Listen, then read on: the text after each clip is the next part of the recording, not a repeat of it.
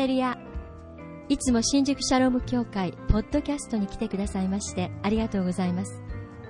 今週も聖書の力強いメッセージを分かりやすくお届けいたします。いつも私たちのために祈り支えてくださっている皆さんに感謝します。このメッセージが日本中また世界中で用いられることを願います。聞いてくださっている方一人一人の心に神様が語ってくださいますように。励ましを受けますように。力を受けますように。私たちは毎週日曜日午前11時より新宿シャローム教会で礼拝を行っています。ゴスペルのパワフルな歌声と愛のあふれる交わりを一緒に味わいませんか？どなたもお気軽にお越しください。詳しくは www. 新宿シャローム ORG までどうぞ。それでは今週のメッセージです。神様の愛があなたに届きますように。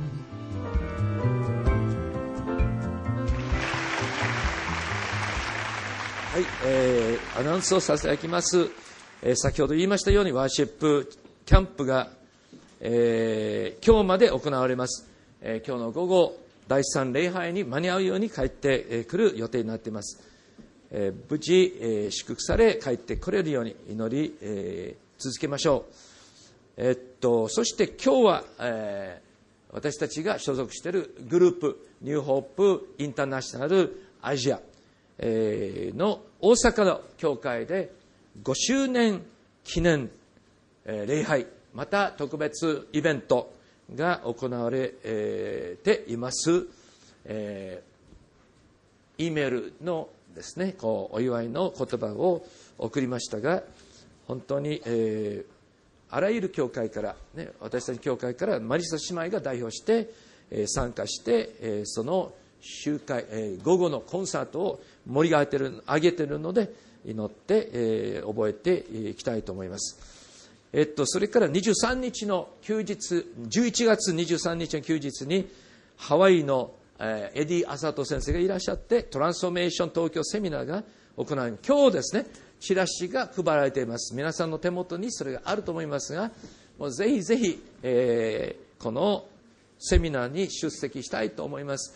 えーそして、えーこの教会堂は6月に建造されたもう素晴らしいところ体育館兼大礼拝場500人も収容できるような場所もあり中礼拝場が200人。小礼拝場多目的ホールもあって全部で13の部屋のある教会設備であります。すごいです皆さん。東京に精霊派の教会がこのような素晴らしい施設を建てたのでもうぜひそれを見て、えーまあ、聖書にはあのなんていうんですかね、えー妬んではならないと書いてありますがね、まあ、見て妬まないでね。主よーとこうね。我々にもどうぞ与えてくださいと、えー祈って帰ってきたいと思います。アメン。それから12月に、えー、と4日、5日、2日間にわたって、えーコロンビアのシーザ・カステアノ先生が来日し、ここで集会をする予定になってますので、そのことも覚えて祈りたいと思います。はい、感謝です。それでは、早速、今日の聖書の御言葉をご一緒に開きたいと思います。今月のテーマは、あなたのおねしもは誰なのかというテーマであります。すべてのことを私たちは本当に魂の救いのためにしたいと願っているんですね。3ヶ月間にわたってそのことを考えて祈って、ね、賛美をしても、ワーシップキャンプをしても、えー食事会をしても、交わり会をしても、セルをしてもですね、インターネット放送をしても、何を、えーしていても、私たちは本当に魂の救いにそれをつないで、そのために行いたいと願っています。えーそして、今月のその3ヶ月の元の今月のテーマは、おねしもは誰なのかと。私たちにとっておねしもは誰なのか。えーっと、オネシモという人物は聖書のどこに登場するんですか？聞きます。ピレモンの手紙ですね先週の金曜日に、えー、私たちはピレモンを通読しましたそうです、えー、そしてピレモンはですねあごめんなさい、えー、このオネシモンはパウルが獄中で救いに導いたですね。もう霊の子供となった人物であります、えー、彼は元奴隷でした。ピレモンが彼の主人だったんですね、えー、そして、まあ、ピレモンのところにオネシモンを送り返す時にパウルがこの手紙を書いてるんですけれどもパウルにもいろんな必要があります。迫害され鞭打たれ牢獄に入れられている。しかしながら自分の必要を乗り越えてパウロは周りの囚人たちを見た時にその中にオネシモというまた大きな必要を持ってる。苦しんでる悩んでるですね。怒りとそして絶望と鬱に満ちたこの人物を見てパウロは何とか彼を助けたいと、まあ、そのように思ったのであります。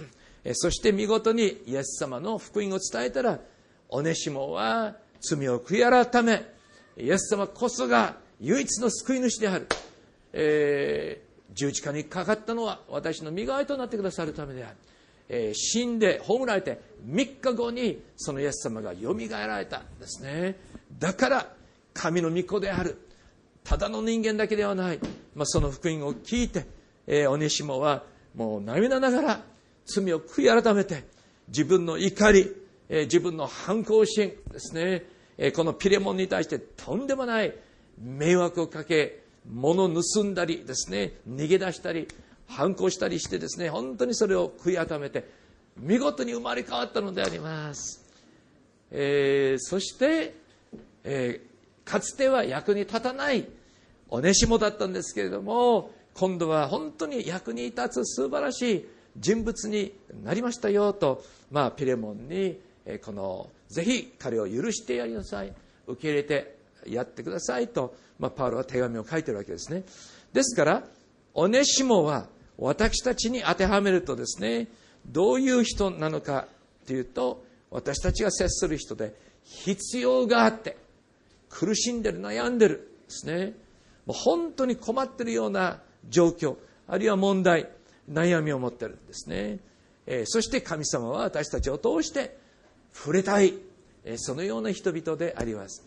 皆さんの周りにそのようなおねおねしもと思えるような人々がいるでしょうか、ね、たくさんいると思います。ただしですね必ずしもそのエネシモはへりくだっていて、ね、素直で私たちの言うこと全部聞き入れてくれてですねはいありがとうございますと感謝してくれるような人ではないかもしれません。むしろ逆で怒りっぽくて無礼で、ね、私たちをもう平気で批判したりするような人であるかも分かりません。しかし私たちは外見にとらわれないで、ね、なぜそれが外に現れて内側にものすごい傷があるからものすごい過去のいろんな問題があるからだと私たちはあの見て思ってですね理解してそしておねしもとして受け入れたいと思います、まあ、そのことはですねこれからあのそのことを学びますがおねしもに対して私たちの周りに神様はどんどんどんどん使わせてくださっている。おねしもいるんですけれどもに対して3つの反応があり得るんですね。ヨハネの4章のサマリアの女の物語を通して。その3つの反応とは何であるかを見てみたいと思いますが一つ目は批判する拒絶するという反応もあり得るんです。せっかく神様が使わせてくださるんですけども。その外見にもう目がいってしまうためにああ嫌だとね拒絶するということもあり得ます。二つ目の反応無関心。全然もう重荷を持たない。そして三つ目ですね。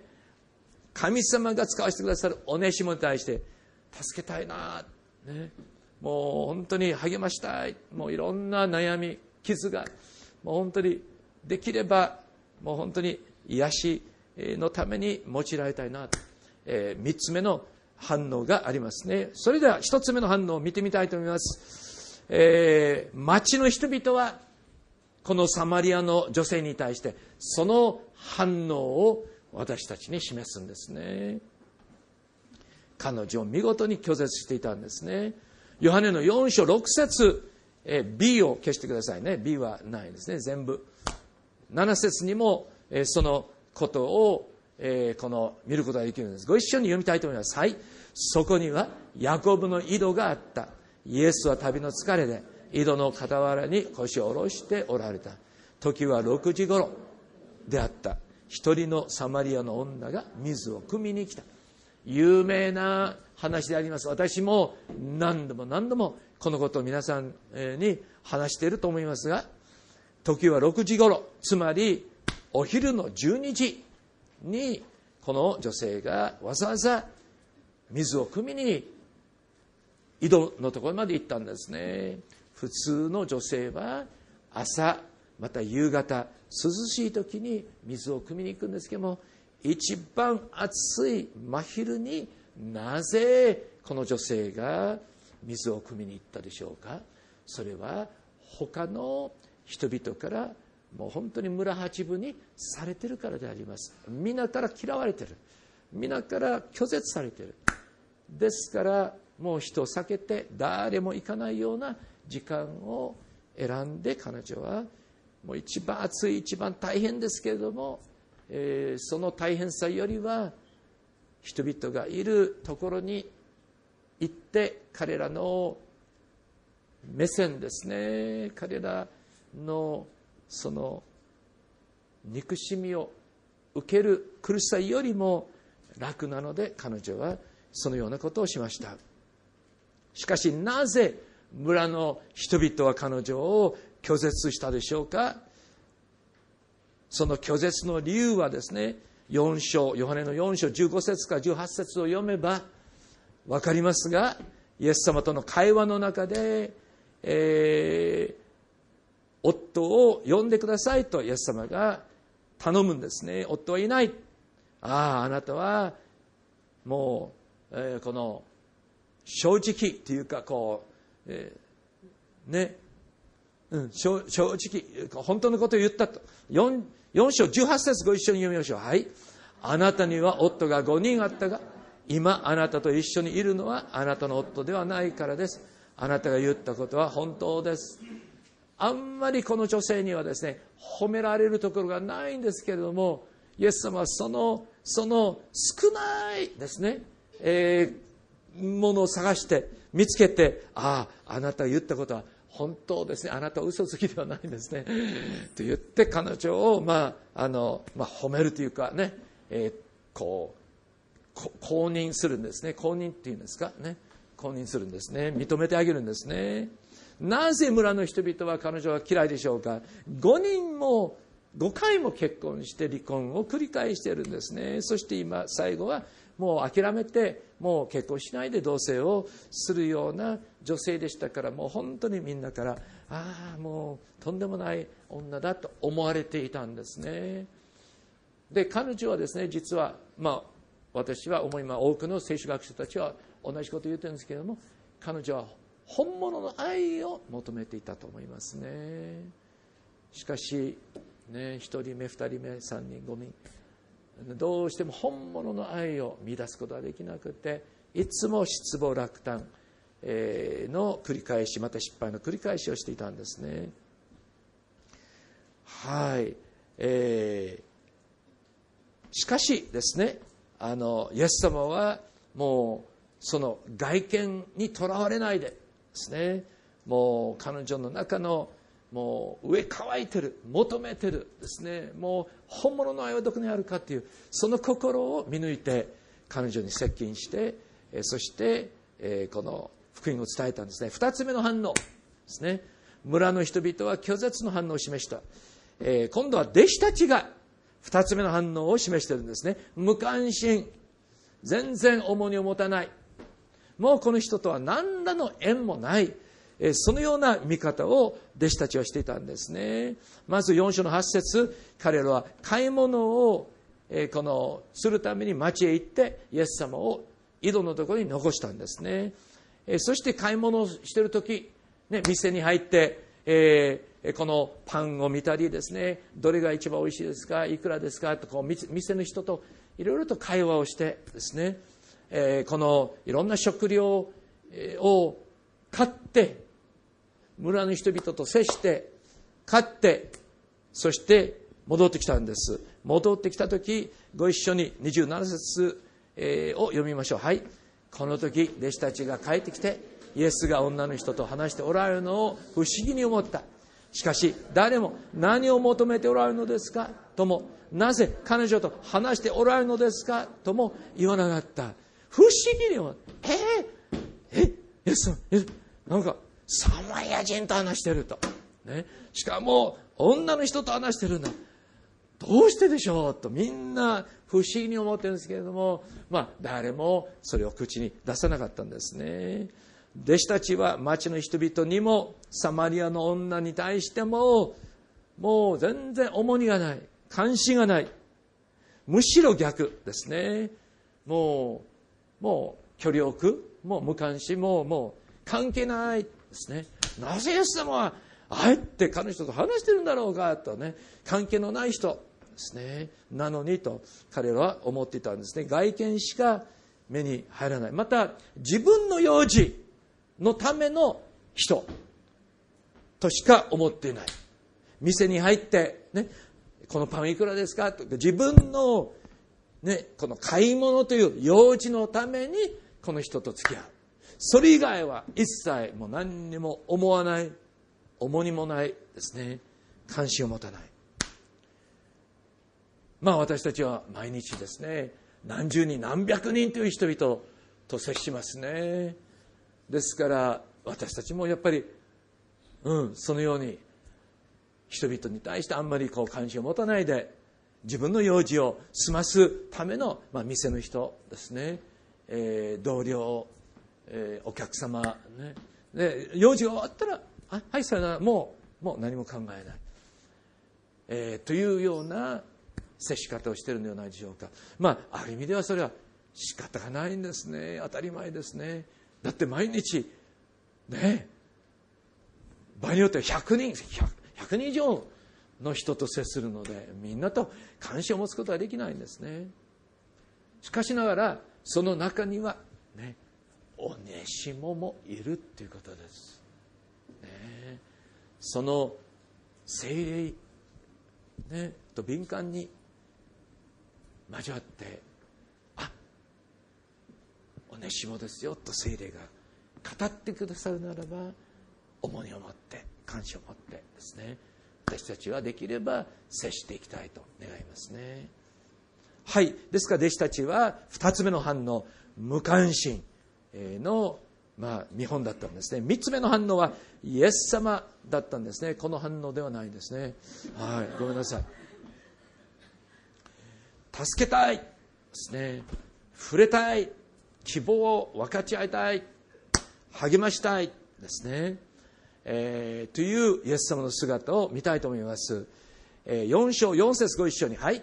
しかしサマリアを通っていかなければならなかった、えー、皆さんご存知のようにですね、え当時のイスラエルは北部のガリラヤ地方南部のユダユダヤ地方ですねこの2つに分かれていたんです。真ん中にサマリア地方がありました、ね、ユダヤ人は南部ユダヤからガリラヤに行くのにまたガリラヤから南部に下るのにまっすぐですねサマリアを通れば一番一直線になりますがしないそういうことしないんですね。わざわざヨルダンが渡って、えそして下るあるいは上がっていく。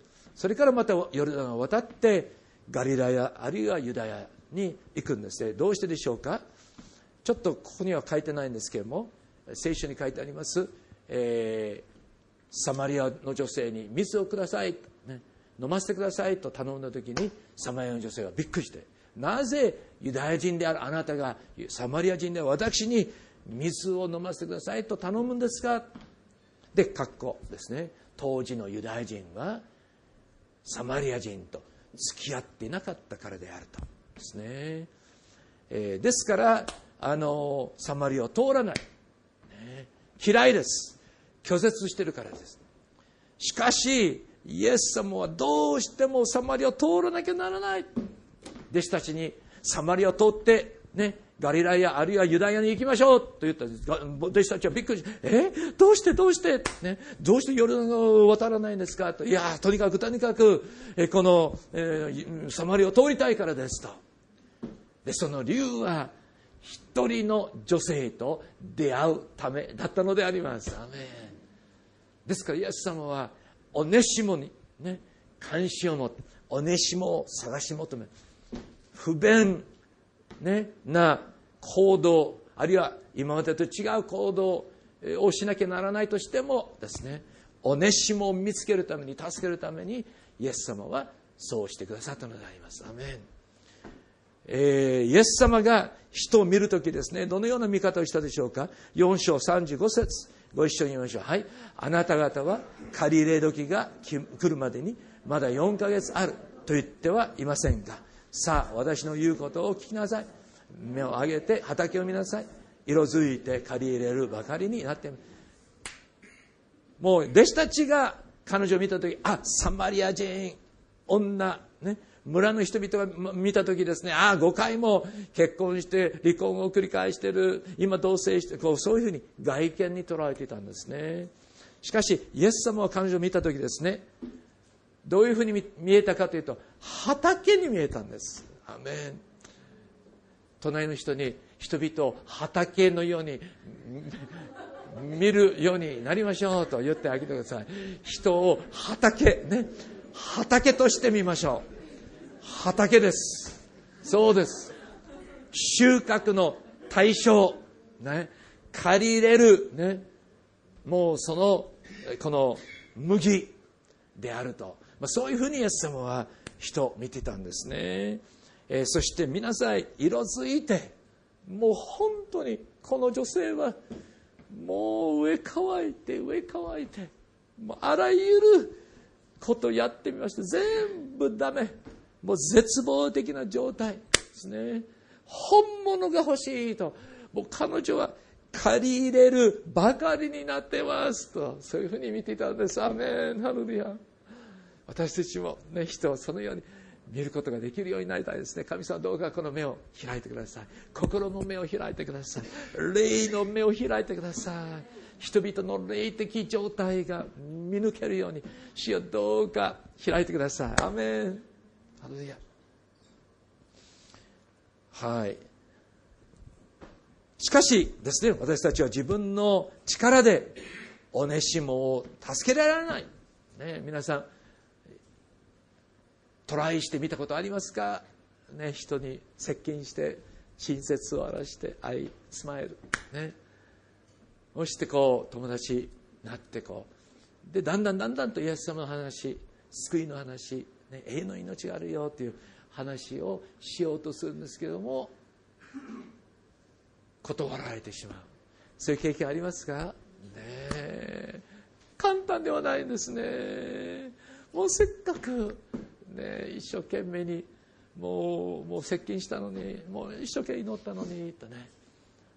本当に、えー、もう多くの人の心はかたくなになっているんですね。そして日本にはですねまだまだこの束縛がかかっているんですね。この国はすごい国ですね。皆さん日本で生まれてよかったですね。アメン。すごい国です。ハレルヤ。もうあらゆるところでリバイバルが起こってるんですけれども,、ね、もう神様は最高のものを最後に取っておいてくださるそのような神様であることを信じます。アメン。ハレルヤ。日本のために神様素晴らしい計画を持っておられることを信じます。アメン。もう本当に、えー、この話しても話しても話してもですね。もうなかなか人は心を開かない。話を聞いてくれない。あぜひあ素晴らしい。イエス様を私も受け入れたいですと、ね、もうめったにそういう人がいないんですね。しかし皆さん私たちがその恵みに、ね、神様の憐れによって預かったこと感謝します。アメン。ね。え、ですから、神様はですね、えー、二つの武器を、二つの大きな力を、祝福をですね、用意してくださってるんですね。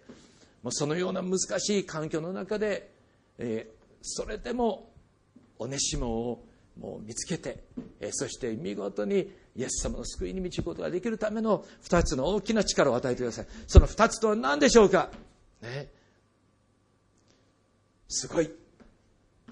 新しいことが出てくるでしょうか？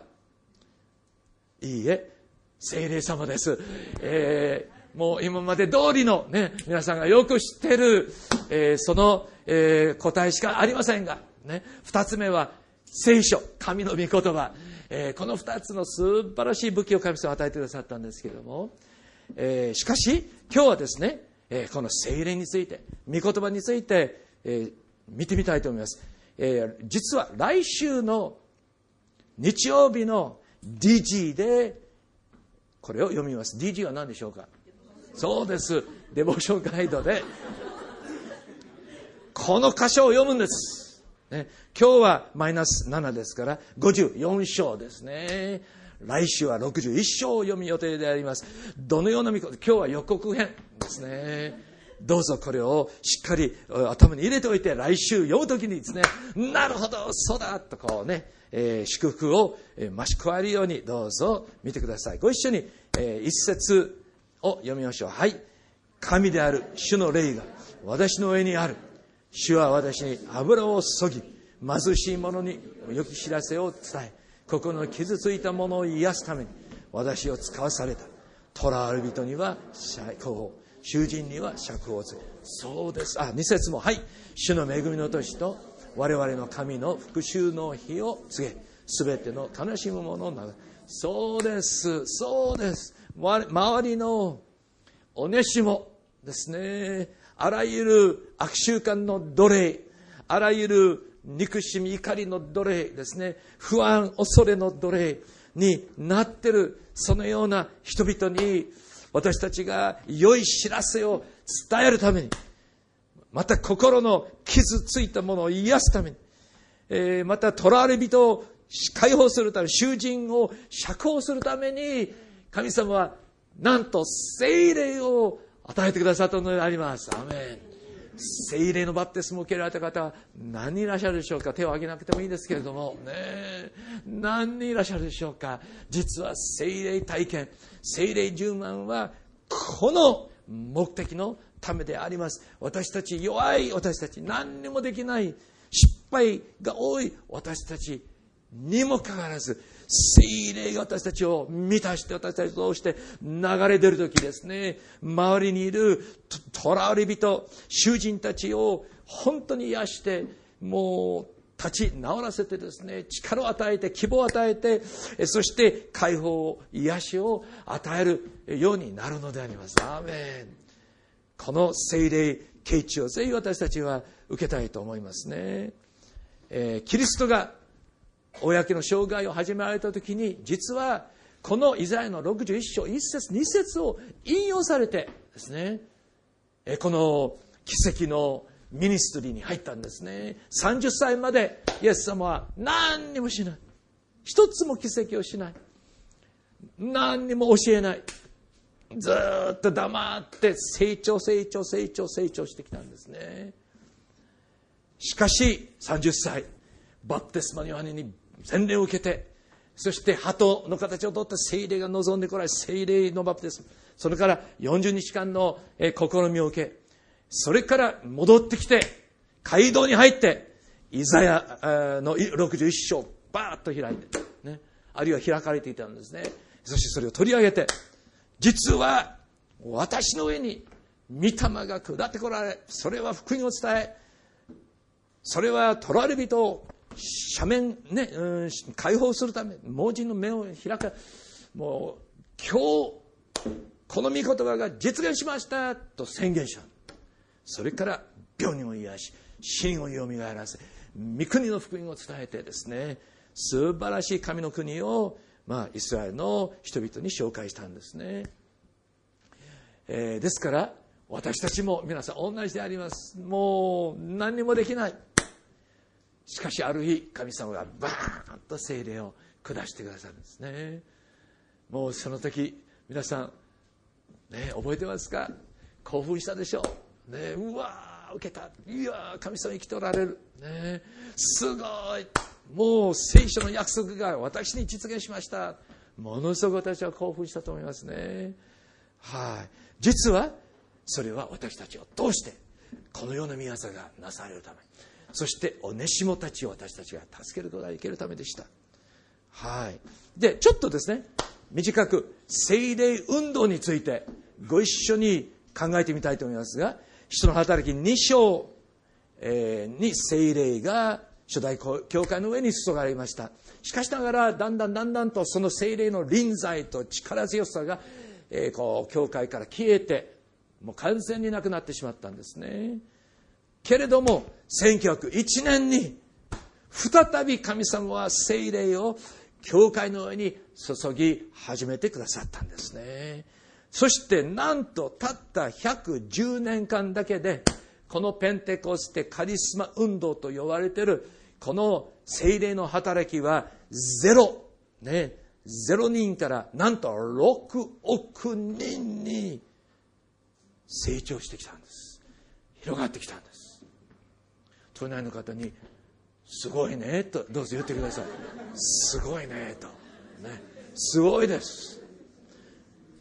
つまり、キリスト教の中で、もう、最も急成長している働きである。神様の見業である。ですね。しかも、世界の中でも、あらゆる宗教の中で最も急成長している宗教運動でもあります。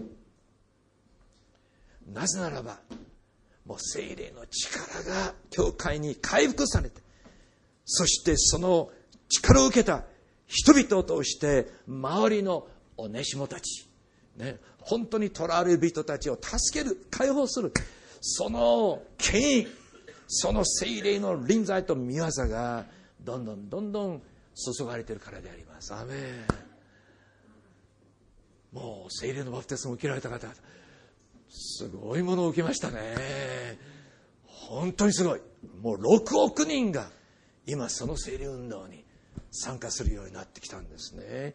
もう20世紀の最大の、まあ、霊の世界におけるところの動きですね、運動であるんですね。そして新宿シャロム教会もその一部に預かっている。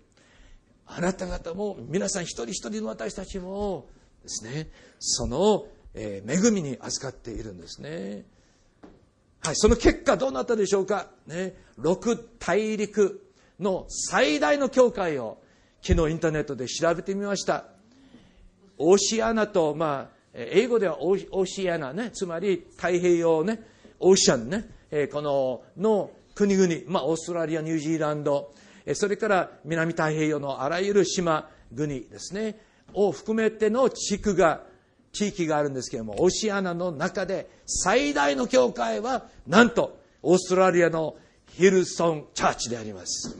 約2万人ぐらいの人々が集まっているんですね。そしてその教会で生まれている賛美はもう世界中に広がって、もう世界の中でこの賛美のリバイバルを巻き起こしている、そのような、えこのことに用いられている教会。アメリカの北米の最大級の教会はレイクウッドチャーチ約4万人ほどの信者たちが集まっている教会であります。ヨーロッパの最大級の教会はこのウクラインじゃないウクライナですね。ごめんなさいね。ウクライナ、えー、でありましてエンバシー・オブ・ゴッドかっこいい名前ですね。神の国の大使館、ね、教会。わー、ね。え教会の名前を変えれば大使館教会にしましょうね。素晴らしい。ね。そしてなんとその教会は10万人ほどの信徒数を持ってる教会であります、えこの教会の牧師は何ていう方ですか？サンデー・アデラジャ先生。日本にもいらっしゃってくださったことがあります。もうアフリカのナイジェリア出身の黒人の宣教師としてウクライナっていう白人の社会の中ですごい神様の皆さんに用いられている器であります。中南米の最大の教会はコロンビア。インターナショナルカリスマティックミッションこの教会のの牧師の名前は？シーザー・カステヤノ先生。12月4日5日はこの方はどこに行っているんですか？新宿シャローム教会にこの器が来ることになっているんです。な中南米の全ての教会の中で最大級の教会の牧師でありますね。皆さん人をたくさん集めましょうね。我々の100人の集会見たらですねもしかしたらあうちの教会のセルグループの一つですとそういうふうに言われるかもしれないんですね、えー、20万人の教会の牧師はどのようなメッセージを語るのか12月を皆さん楽しみにしてこの土曜日日曜日の特別集会に出たい。朝のごめんなさい。残念ながら礼拝には参加されないですね。出席しない、えー、日曜日は午後ですね。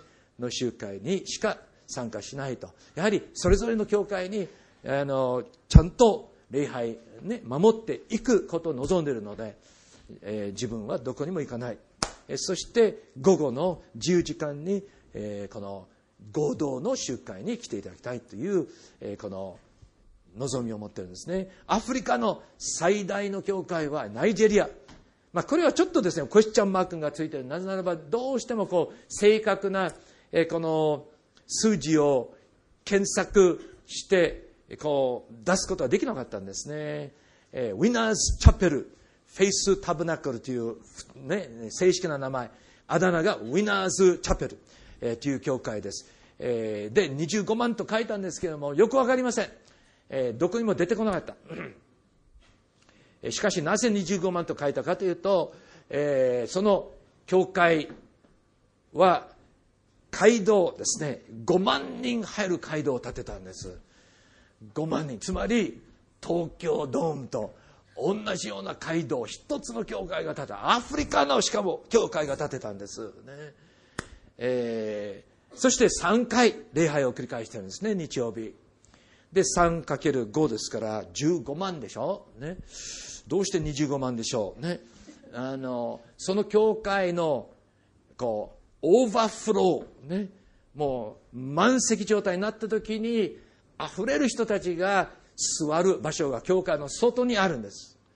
でそのスペースがなんと25万人も収容できるようなスペースを用意してる。つまり特別集会とかイベントとか大会の時に、えー、合計5万人が中に座って外に25万ですから、えー、すごいですね。25, 25万5千、うん ?26、ん？ごめん、30万、ごめんなさい。一応、これでも大学で数学を専攻してたんですけどもね。恥ずかしいですけどもね。えしかし、30万人の、えー、そういう大会を、まあ、催すために25万人の、えー、スペースが外にあるわけですね。ですから、まあ、あのいつも日曜日にはそんなにたくさんは、えー、この座ってないからまあおそらく25万人ではないかなと、まあ、そういうふうに勝手に、えーえー、決めました、はい、そしてアジア。アジア。我々日本が、ね、所属している。アジアの最大の教会は、えー、言うまでもなく、えー、韓国ヨイドフルゴスペルチャーチであると。えー、この張四義先生もう何度も何度も日本にいらっしゃってくださってるんですけれども40万と書いてあるんですね、えー、まあ皆さんは多分80万とよく聞いておられると思いますがなぜ40万と書いてあるでしょうか、えー、張先生が引退されました、ね、引退した時に約半分の人々ですね。を衛生教会衛生礼拝をたくさんソウルの町に持っていたのでその衛生礼拝を独立させてですね教会にしたので40万人がバーッとあのこう減ったんですね。ですから残念ながらその新しい牧師はたったの40万人だけの集会を張先生から譲っていただきました。残念ですね。えー、ですからもう、えー、このようなもう最大の教会が6大会にあるんですけれども、えー、皆さん共通点が一つあります。どれもが実は精霊派の教会。ペンテコステカリスマ、えー、もう本当に精霊の力強い臨在ともう見業癒し解放が行われている教会であります。ですから日本を離れると。もう本当にこの精霊の御業がどれほど大きいかどれほど素晴らしいことをこのしているのかということをよく見ることができるんですね。ついこの間家内と一緒にシンガポールに行ってきたんですけどもシンガポールの最大の教会もやはり精霊順万の力強い教会3万、えその時は2 3 0 0人だったかな、えー、という教会だったんですね、えー、で例外はね日本であります。日本という素晴らしい国に私たちが住んでいることを感謝しましょう。アメン。神様はこの国のために特別な御業を用意されていると信じます。アメン、まあ、しかし日本のですね日本語の最大の礼拝は大和カルバリの礼拝でありますが全部で1500人ぐらいの礼拝出席を持っている教会でありますがその教会も実は精霊順万の教会であります。アメン、えー、ですから皆さんこの精霊の皆さんはすごいことであります。私たちはそれを本当に信じて自分を通してね、なぜ精霊は、ね、この精霊派の教会がこれだけ増えてるのでしょうかこれだけ力強く前進してるでしょうか。もう本当に精霊の力がもう信者たちを通して働いてるからであります。日本も例外ではないと信じます。アメン。それではですね2つ目の、えー、神様が与えてくださった武器は神の御言葉であります。ヘブル書4章12節。私たちの今日のデボーションガイドの箇所であります。4章12節ご一緒にはい。神の言葉は生きていて力があり諸刃の剣よりも鋭く魂と霊関節と骨髄の分かれ目さえも差し通し心のいろいろな考えや計りごとを判別することができます。アメン。神のことは聖書は生きています。皆さんアメン。そしてそれは諸刃の剣よりも鋭い。もうこれは剣であります。武器であります。もうすっごい見業を、えー、起こすために神様は私たちに与えてくださった、えー、聖書神の言葉であります、えー、皆さんの手元にあるのは20世紀の聖書でありますね。21世紀の聖書もぜひぜひ皆さんもう携帯電話に取り入れてですね。えそしてもうどこででも、ね、この読んだり告白したり祈ったりですね。感謝したりまた神様が語ってくださるからもうその生きた神の霊魔の言葉をぜひ私たちは毎日毎日、えこの聖書を通していただきたいと思いますこの聖書についてのね前にも予言のことを話したことあるんですけどももう一回この予言の凄さを今日ご一緒に見たいと思いますが紀元前750年にこのイザヤが予言をしたんです。28章11節ご一緒に2節まで読みましょう。はい。誠に主はもつれした下で外国の言葉でこのために語られる。主は彼らにここに憩いがある。使えたものを行くわせよう。ここに休みがあると仰せられたのに彼らは聞こうとはしなかった。残念ながら彼らは聞こうとしなかったと最後にありますね。えー、イザヤは何を予言してるでしょうか、えー、これは人の働き2章ですね。精霊が弟子たちの上に下った時に彼らを通して威厳、霊の言葉が語られた。その出来事を予言してるんですね。もつれた下で、外国の言葉で神様はこの民、イスラエルのために語られたんです。当時の弟子たちは聖満たされた時にバー全部で聖書に書いてあるのは14カ国語。ね。あらゆるローマ帝国の地方に散らされたユダヤ人たちがペンテコステ祭りのためにエルサレムに集まっていたんですね。そしてそれぞれね、自分たちの地方の方言、自分たちのその地方の言葉で、あのガリラヤのユダヤ人たちはなぜこう語ることができるようになってるんですかと不思議に思ったんですね。神様の偉大な見業について彼らはそれぞれの言葉で外国語で語っていたんですけれども、えー、まあえ、聞こうとはしなかったとあるんですけども、実は何人かの人々は聞きました。何人だったんですか ?3000 人ほどですね。その証を聞いて感動して心開いて、ああ、あの十字架に貼り付けたのはメシアだった。イエス様はメシアだったと、悔い改めてイエス様を受け入れたんですね。見事に生まれ変わって弟子たちの数に加えられたと聖書に書いてありますね。しかしながら大部分のユダヤ人たちは聞こうとしなかった。ね、この予言がね、皆さん、あのように750年後に実現したんですね。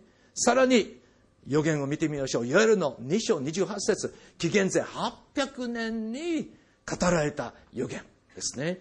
ご一緒に、はい。その後、私は私の霊を全ての人に注ぐ。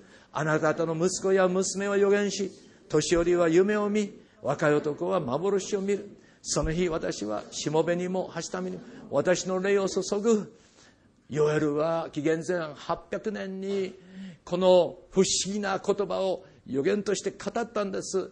おそらく本人もどういう意味だかよくわからないで語ったに違いないと思います。しかしながら800年後、ですね、イエス様のその復活の後ですね、もう聖霊が下るまでエルサレムのその家の屋上まで待ち望みなさい。弟子たちはそれに従って待ち望んでいました。祈ってました。賛美していました。そうしたらば、五巡節の日、聖霊が突然大きな音とともにバーッと下ってきました。そして燃える炎が、うん、下のような形の炎が一人一人の頭の上に現れたとあります。もう火と精霊によるバプテスマをあの方はあなた方に与えるとバプテスマヨハネが予言したその通りもう火によるバプテスマ精霊によるバプテスマを弟子たちは体験したのであります。えー、しかし聖書の予言はですね、えー、この二重の成就がよくありますね、えー、精霊の力を受けた弟子たちは力強く証ししてどんどんどんどんどんどん周りのおねしもたちの必要を満たして救いに導いて教会がどんどんどんどん拡大しリバイバルしていったんですけれども、えー、二重の成就がよくあります、えー、先ほど言いましたように精霊がだんだんだんだんと引いてしまってそして神様は再び世の終わりの時代に精霊運動を通して、え、この精霊慶中を教会に回復してくださいました、え、そのことがヤコブの5章7節8節にもこのような形で予言されているんです。ご一緒に読みましょう。はい。こういうわけですから兄弟たち主が来られる時まで耐え忍びなさい。見なさい。農夫は大地の貴重な実りを。秋の雨や後雨の雨が出る耐え忍んで待っています。あなた方も耐え忍びなさい心を強くしなさい。主の来られるのが近いからです。主の来られるですね。つまり主の再臨が近い。その時つまり終末の時代に神様は何をされるでしょうか、えー、イスラエルの大地の上にですね秋の雨と後の雨を、えー、と春の雨を降らすと同じようにもう教会の上にも前の雨ですね、えー、秋の雨つまり、えー、人の働きの日照の精霊慶中の雨を与えて、えー、そして再臨の、えー、間近にですね後の雨春の雨を降らせてくださるのよ皆さんこれは予言でありますね。しかも自然界の中にも神様はこの偉大な真理予言自分が2000年間の教会の時代の中でどういう計画を持っておられるのか何をなさるのかということを神様はこの語っておられるんですね。アメンもう少し興奮してね、あの、聞いてほしいと思います。すごいことです、皆さん。すごいことですね。2000年前にヤコブがこの予言を書いてるんですね。そしてなんと1901年から、ね、この後の雨が降り始めたんです。そして今現在世界中に広がっている聖霊ペンテコステカリスマ運動はこの予言のヤコブのこの五章の御言葉の成就として起きているのであります。皆さん、神の御言葉は死んだものではないんです。生きているのであります。力があるのであります。神様が言ったことを必ず実現させる、そのような素晴らしい神の生きた霊魔の言葉がこの聖書であります。アメン。ですから毎日読むんですね。読むときにもう力を受けるんです。希望が与えられるんですね。そしてできる、もう神様生きておられる、すごい、ね、そのような毎日毎日を私たちは過ごしていきたいと思います。アメン。ね、他に何が、あ、何もないんだ。はい、終わり。しかしまだ終わってない。ね、まだまだまだね。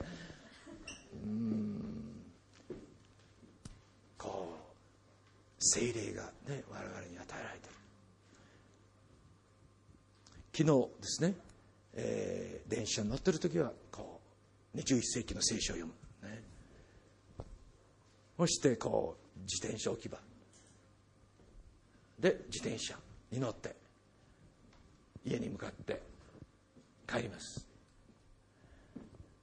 自転車乗ってる時はちょっとこう聖書読まない方がいいですね。ね、うんえー、ですからスイッチね、えー、精霊の剣から精霊の威厳ですね。スイッチ。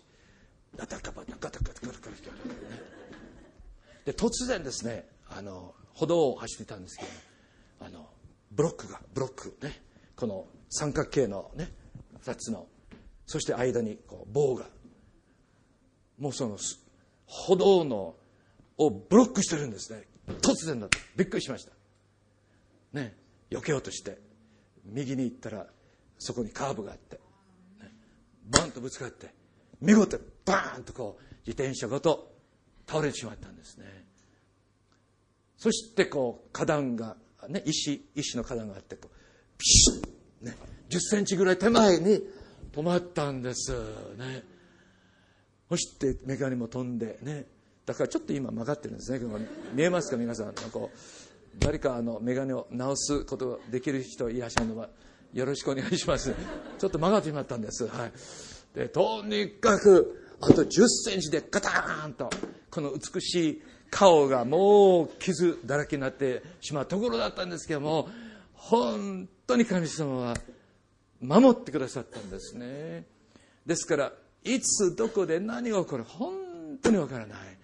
いつ事故に遭うのかいつ危険が現れるのか分かりませんね。絶えず私たちは精霊十万でありたいです。アメン。絶えず御言葉で満たされたいです。アメン。神様とねもういつもいつも臨在の中に私たちは歩んでいきたいと思います。そしてそして皆さん本当に精霊はただのねあ精霊？精霊？あうん、三密体の神様の、あ、3番目、うん、聖霊。うん。なんか聖書に出てくる聖霊。だけの存在であってほしくないんですね。もうもったいないもったいない。すっごい力を神様は世界中に今、どんどんどんどん注いでおられるんですね。ね。そして聖書、聖書、ああ、なんか毎日読まなきゃならないことになってるみたい。ね。まあ、疲れなければ、まあ、ちょっとね、気が向くならば、まあ、ちょっとじゃあ読んでみようか。ね。えー、分厚いし、ね、分かりにくいし、もう、もう、もう本当に重たいし、もう持ち歩くのが大変ですし、それを全部神様は21世紀の聖書を通して解決してくださったんですね。ですから、ね、ですからそそ皆さんそういう聖書であるならばね、あるいはそれだけしかこう精霊のこう自覚がないならば、おねしもを助けましょう周りにどういうおねしもいるんですかというメッセージを聞いてもですねうーんと入ってプーンとこうねな何も感じないしままず第一何もできないんです。ね。できないんです。自分の力では人を助けることができない。しかし、精霊が下ると力を受ける。そしてこの力を受けた人々がバーッごめんなさい。もう110年でなんと6億人になったと。なぜでしょうか。それはすっごい力を受けるから、すごい感動を受けるから、すごい神様の臨在を体験するから、もう変わって、パーッと、あのサマリアの女と同じようにですね、村の八部、恥ずかしくてね、敗北の人生だった彼女は、もう、変して、もう燃える伝道者だって村の人々をみんなイエス様のところに導く残念ながらちょっとその御言葉を入れるのを忘れたんですけどもそのようにこの6億人の精霊10万の信者たちが変えられたからこのリバイバルがぐーっと広がり続けているんです。どこの国においてもどこの大陸においても最大級の教会精霊の力を受けている信徒たちにねこうあのが集っている教会でありますね。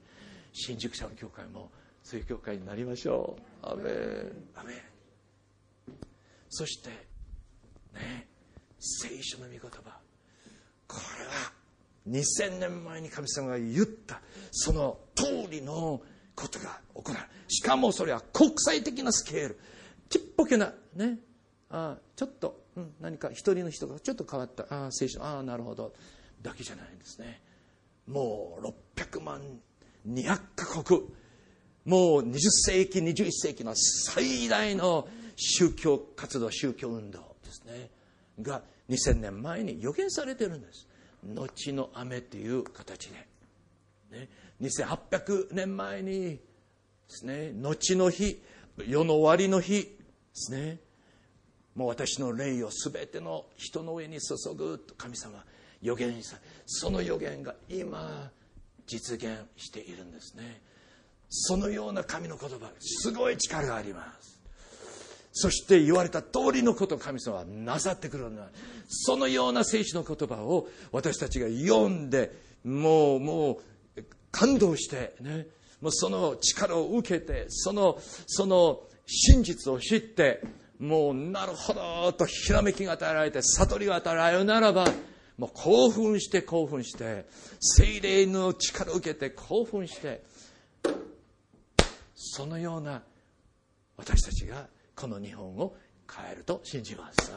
そのような人々が周りのおねしもたちに本当に神様の力とイエス様の愛を伝える器に用いられるようになるのであります。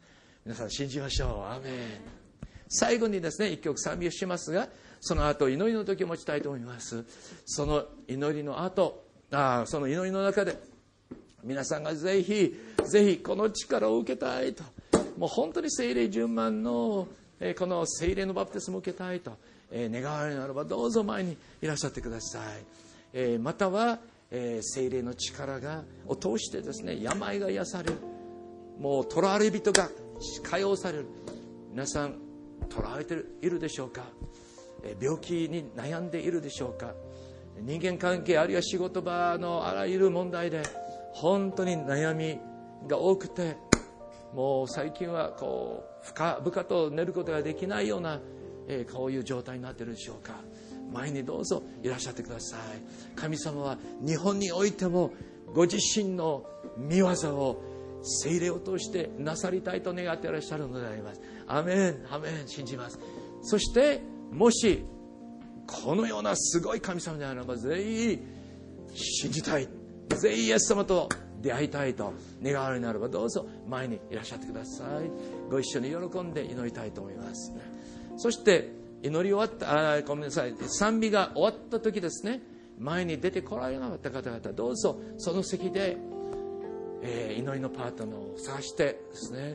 そしてどうぞお互いのためにもう本当に精霊の力を受けるように日本の教会がもうどんどんどんどん成長していくように、えー、お互いのために祈り合ってください。一曲ワーシップチームの方々に導いていただきたいと思います。ハルリアえーどうぞ皆さんお立ちになってください、えーそして、えー祈ってほしいという方々前にいらっしゃってください。ハレルヤ感謝します。今週のメッセージはいかがでしたか？このメッセージはポッドキャストの話だけで終わるのではなく全ての人に対して約束されていることです。もしイエス・キリストを受け入れてみたいと感じられた方は私と心合わせてお祈りください。イエス様どうかあなたが私の心に触れてください。あなたを人生の主として迎えます。このシンプルな祈りを捧げた時あなたは新しく生まれ変わることができます。どうぞお近くの聖書を基盤とした教会を訪ねてみてください。あなたが新しい人生の一歩を踏み出したことを心から嬉しく思います。私たちは毎週日曜日午前11時より新宿シャローム教会で礼拝を行っています。ゴスペルのパワフルな歌声と愛のあふれる交わりを一緒に味わいませんか？どなたもお気軽にお越しください。詳しくは www. 新宿 -shalom.org までどうぞ。神様の愛があなたに届きますように。